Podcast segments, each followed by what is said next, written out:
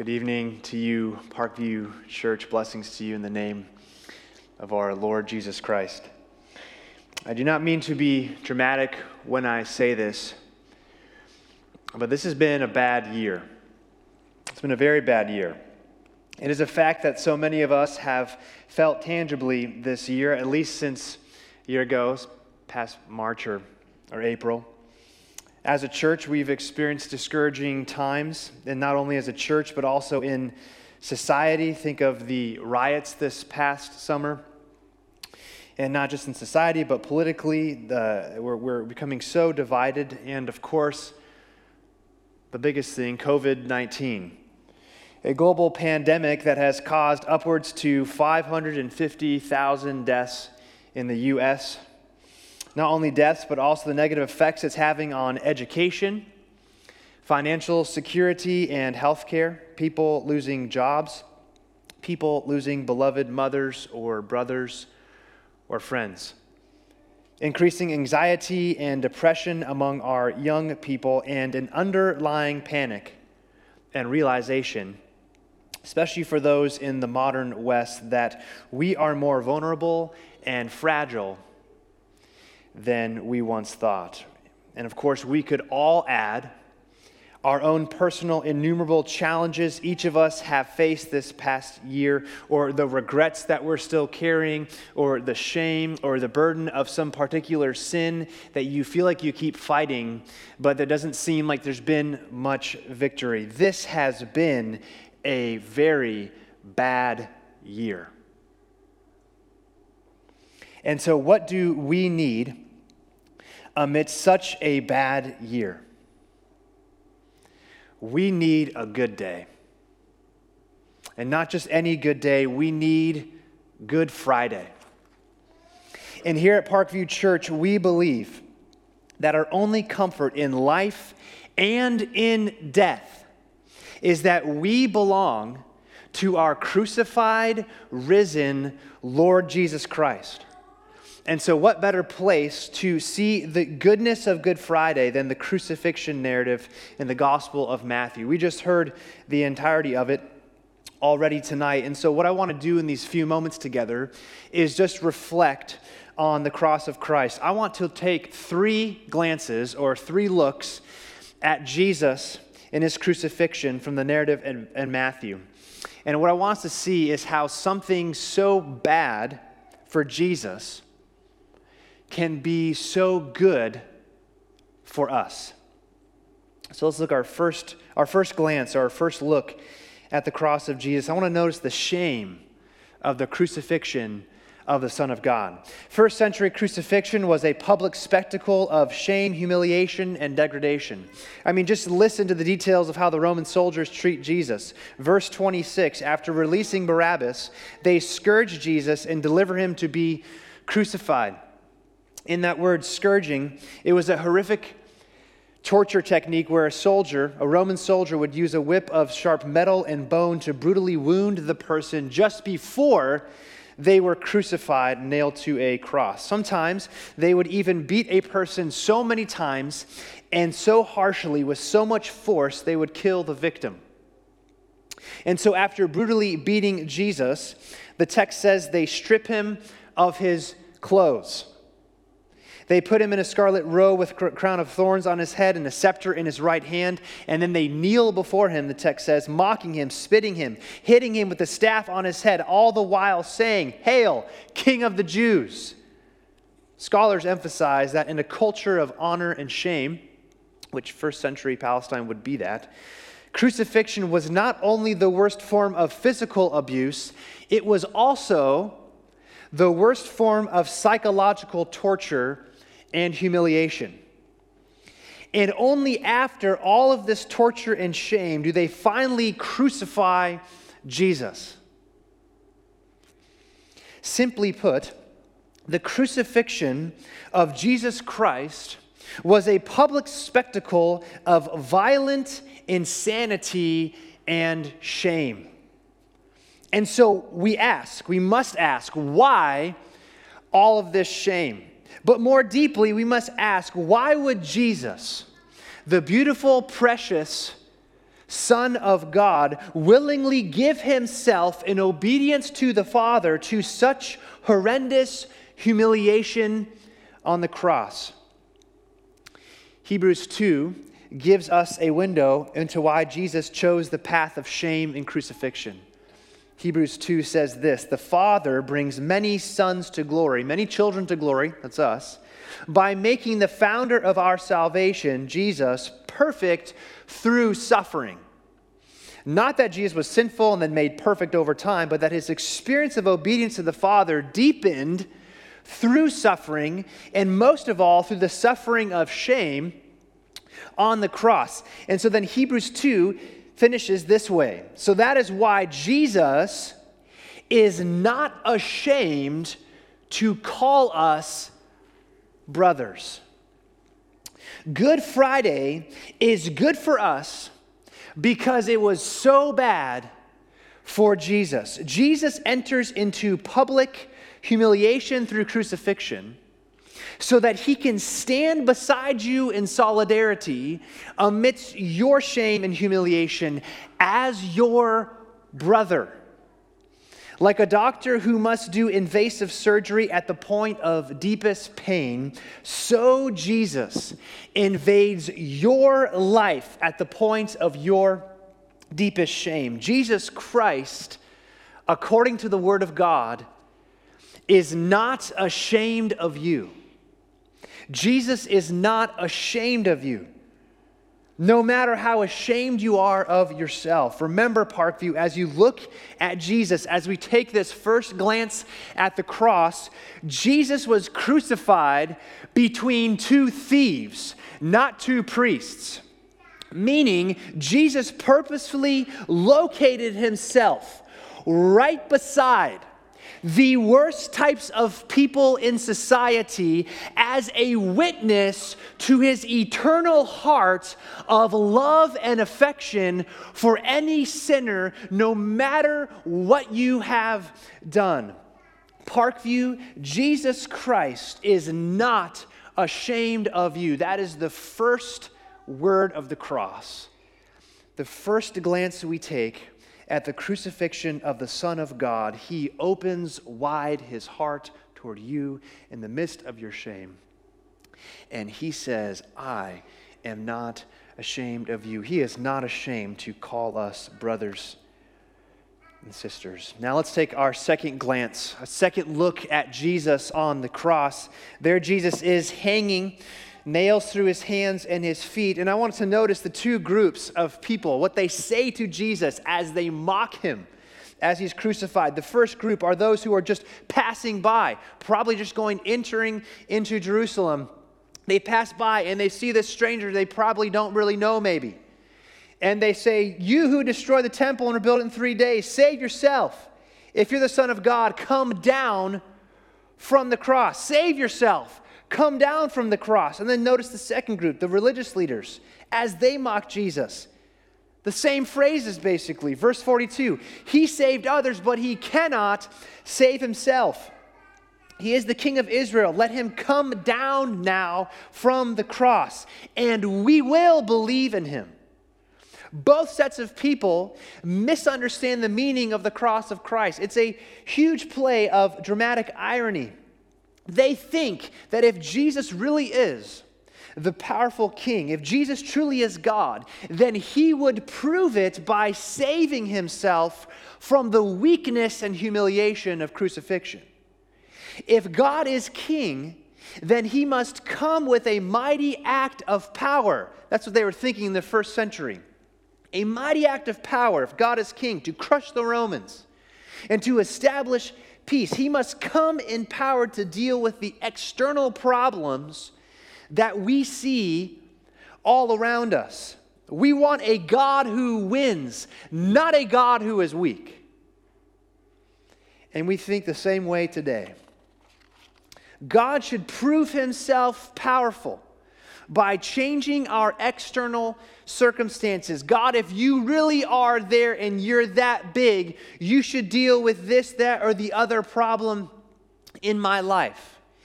The issue here is thinking that our main problem and our most terrible situation is external to us, outside of us. Therefore, God should be the kind of God who ought to act in power to change those external situations. Now, while God can, and He certainly does, work in different ways in our circumstances and, and, bring healing in different ways and express His, His power in different ways, we must not put all of our emotional eggs in that basket. Because if we do, if we look at Jesus and say, Come down from the cross, show yourself to be the God who's really powerful, we are misunderstanding the nature of the crucifixion of Christ. We must not forget our deepest problem, and this is the issue here, Parkview. The deepest problem is not something external to us, but something inside of us. It is revealed to us throughout the whole of Scripture, and every day our conscience bears witness to the fact that while we were made for loving obedience and joy with the God who has created us in love, we are in a state of sinful rebellion and disobedience against our holy Creator. It's what the Bible calls sin. In thought, word, and in deed, we live like a rebellious teenager, giving the middle finger to mom and dad as we walk out the door to live life according to our own desires.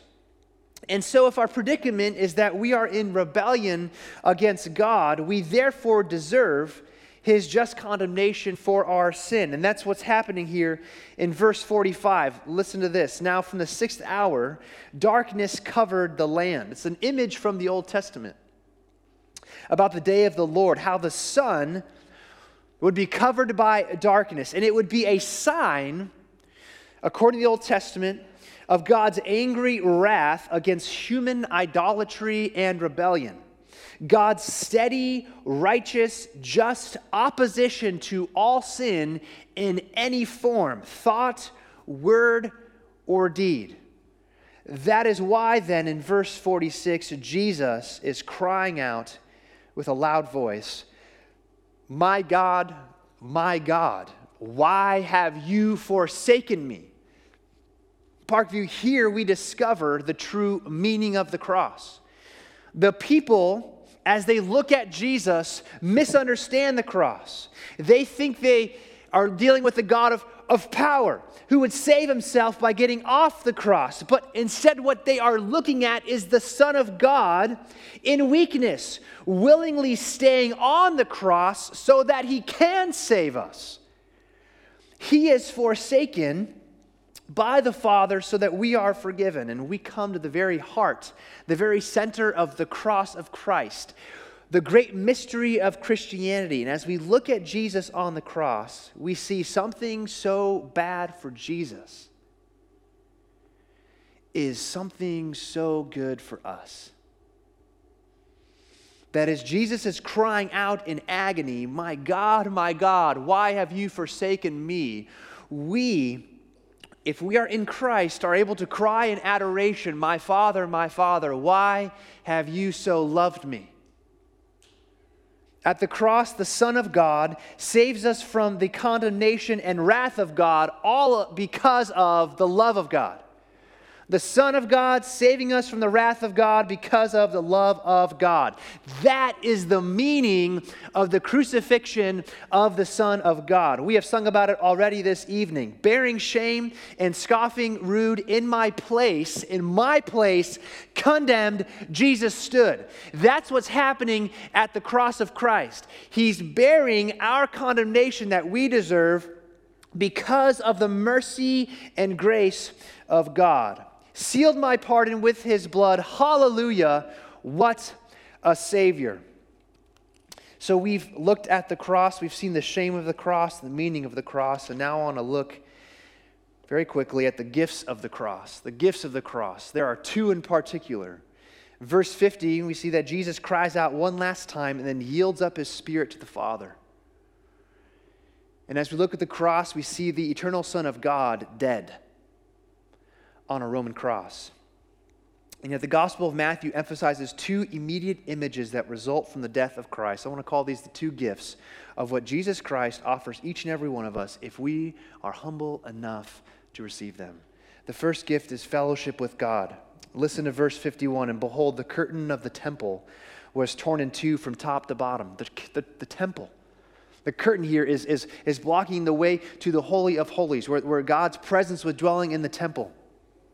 And so, what we have here in verse 51 is in the moment of his death, as the body of Jesus is hanging on the cross, the curtain is tearing in two. And so, what we are seeing is Jesus revealing himself as the true temple, as the place where sinful men and women can meet with God through the bloody sacrifice of his death.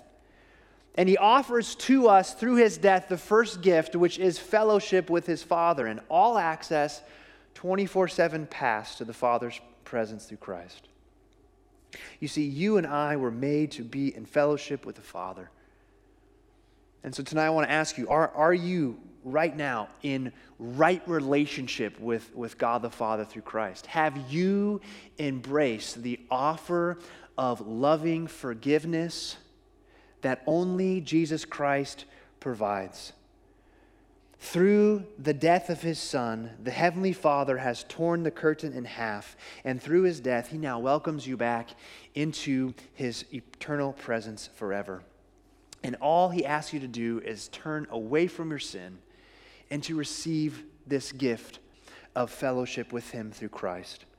And all it, all it takes is you just naming your failure and sin before the Father and saying, Father, I give this to you, and in place I receive the perfection and love and forgiveness of Jesus Christ. That's what it is. That He offers that to you tonight free. And you need to have the humility to receive it because it's not based upon anything that you have done. It's not based upon how well you're doing spiritually. It's not based upon what you feel, what your past is like, what your future might be. It's only and always based upon what Jesus Christ has done for you in his perfect life and his death on the cross on your behalf. It's given it to you free. Fellowship with the Father. And the second gift, we'll close with this, is eternal life and a new creation. Some of you may thought that verses 52, 51 and 52 were sort of spooky. It says this And the earth shook, and the rocks were split, the tombs were opened, and many bodies of the saints who had fallen asleep, fallen asleep were raised. It just sounds strange, doesn't it? Tombs open, dead people raised to new life, and then going to visit their friends. This is all so strange. And yet, as we look at it, what is going on here is this we see the beginning of God's great plan for the whole world. We see the kind of, if you go into the movie theater, right, there's a coming attraction before the actual movie that we, we see a coming attraction of God's future world, a world that has been strangled by the grip of death, a world of COVID 19, a world filled with bad years, a world of chaos and sadness and misery and death. And yet, what we see at the cross of Jesus Christ as the dead body of the Son of God is hanging there and dead people are raising to life, we see the death of death in the death of Jesus Christ, the ending of death through Jesus Christ, where everything sad comes untrue. And God is beginning a process in His world where He will defeat death and raise us to new physical bodies in a renewed physical creation. That is what we see in this final look at Jesus on the cross. And so this is the gift to you is eternal life that begins now and lasts forever in a renewed creation, free of sin and suffering and sorrow forever. And the gift is free and it is offered to you in love from a heavenly Father who cannot wait to be with you forever. And so have you placed your hope in the death defeating eternal life given to you in Christ. Parkview, it has been a bad year. But look again at this crucified Son of God.